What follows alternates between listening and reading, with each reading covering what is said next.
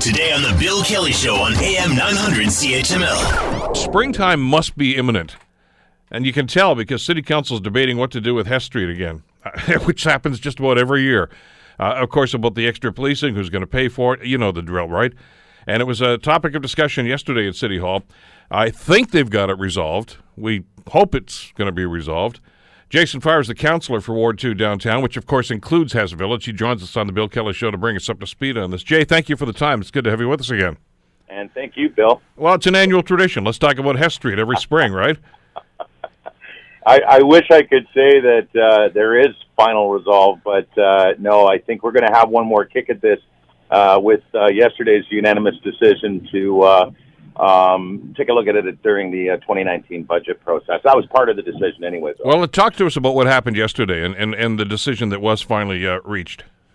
So we had a report from Ken Leendertz, our director of licensing, and the former deputy uh, chief of police, who uh, actually uh, that former role and his current role has made him the perfect point person on the Hess file, and he has really moved the yardsticks with his staff in the last couple of years. So I got to first and foremost thank him. But uh, when we last uh, looked at this issue, as you'll recall, you and I talked about it, we uh, offered a new uh, formula for the 50-50 split, and uh, the chief of police, Eric Girt, myself, and the uh, uh, chair of the Hamilton Police Services Board got together uh, about, I think the final meeting was just a few hours before a council resolution that uh, said, okay, let's do the 50-50 split. We'll reduce the number of officers, both the Hamilton Police Services and the merchants who work closely with the Hamilton Police Services and Hess Village agreed that the complement didn't mean, need to be to maximum 10 anymore. It turned out to be uh, three and a shared cost on the sergeant, so half of the cost of a, a sergeant to implement the uh,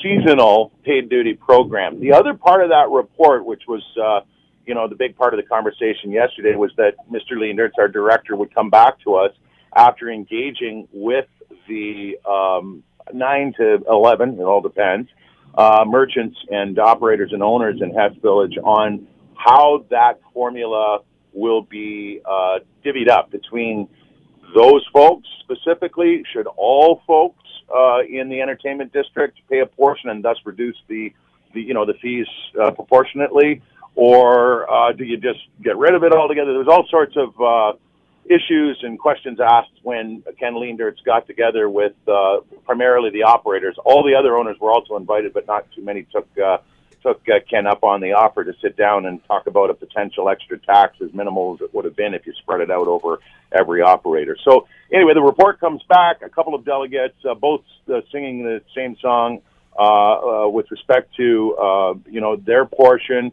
how they feel. You know that that familiar refrain that you and I have talked about for years now about this extra tax that's exclusive only to uh, this one entertainment district in all of the nation. Forget the city. That was also discussed and, and part of the report as well uh, as a, as a major concern. And then what had happened was, and this is key, Bill.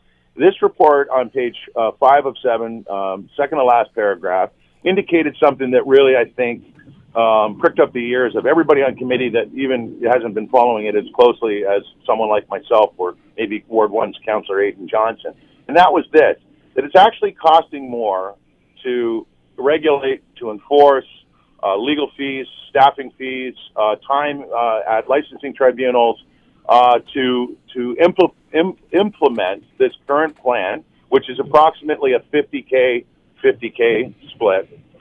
It's costing the taxpayers more to implement and regulate than it would just to for a one time anyway. As we look at this in the next budget process, to actually just pay the 50K out of a reserve, not levy impacted, for this particular season ahead. And in the interim, figure out a way to make this part of the budget discussion with both Hamilton Police Services and, of course, the city of Hamilton. And that, that, that was, the, I think, really the only whereas in my motion that said, in an interim period for this coming season, let's save the taxpayers some money because it actually costs more to do all these things and pay all these lawyers and licensing staff and and, and everyone else when it comes t- time to uh, to not only regulate but uh, enforce through a licensing regime. All right, well, that's the dollars and cents of it. But I guess the more elementary question here, and, and I know you've tried to get the, some answers to this, is it even necessary anymore?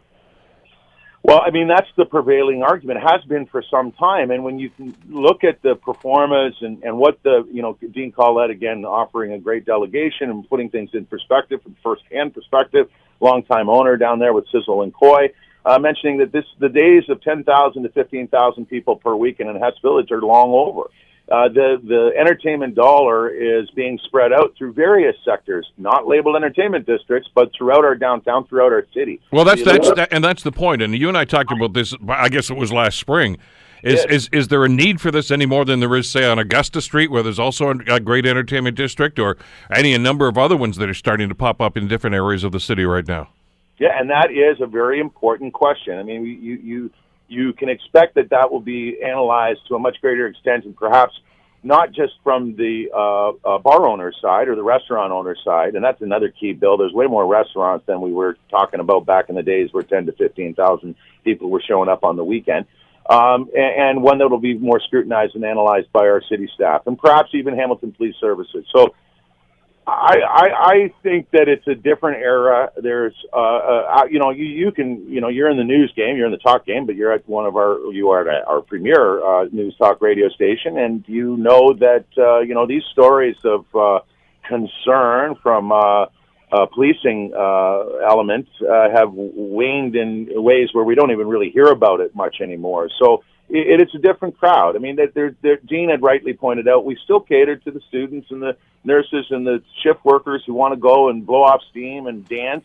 There's still those uh, opportunities in Hess Village, but it's nowhere near what it used to be. And I, I've been working closely. They have uh, de facto George Street Merchants Association now with a really strong focus on on pedestrianizing and getting back to uh, all of those uh, elements that were the focus of uh, George Street uh, some years ago when we, you know, cobblestoned it and put the beautiful uh, plants and lighting in and everything else.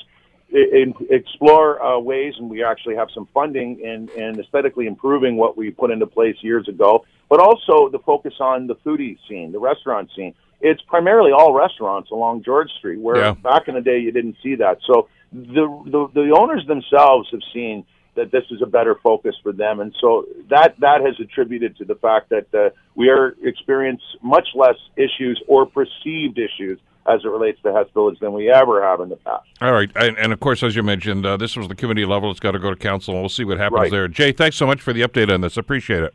Thanks, Bill. Want to hear more? Download the podcast on iTunes or Google Play and listen to the Bill Kelly Show weekdays from 9 to noon on AM 900 CHML.